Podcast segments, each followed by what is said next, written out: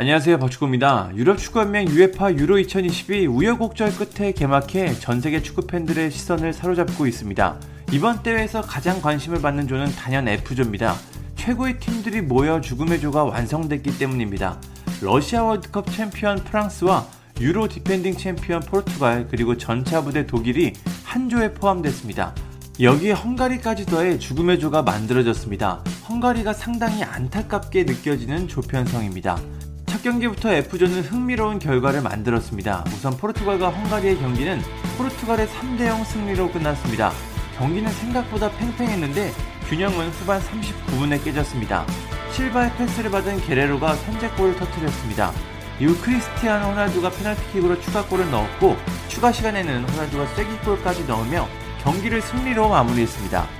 이번 경기에서 호날두는 두 골을 넣으며 총 11골로 유로대회 역대 최다 득점자가 됐습니다. 이 경기 전까지는 미셸 플라티니와 함께 9골로 공동 1위였지만 이제 호날두가 단독 1위가 됐습니다. 이미 호날두는 레알 마드리드 역대 최다 득점자, 챔피언스리그 역대 최다 득점자, 포르투갈 대표팀 최다 득점자에 자신의 이름을 남겼습니다.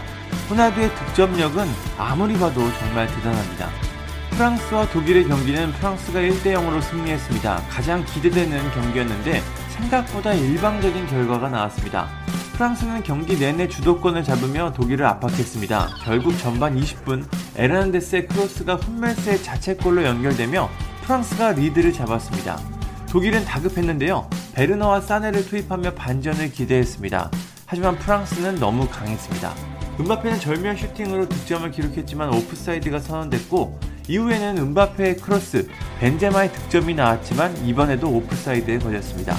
오프사이드가 선언되긴 했지만 프랑스의 경기력은 독일을 압도했습니다. 전차군단 독일은 아무것도 하지 못한 채 경기를 마쳤습니다. 요아힘 뢰브 감독의 표정에서 이번 경기에 대한 생각을 읽을 수 있었습니다. 이렇게 F조의 1차전이 끝났습니다. 일단 포르투갈이 조 1위, 프랑스가 조 2위에 올랐습니다.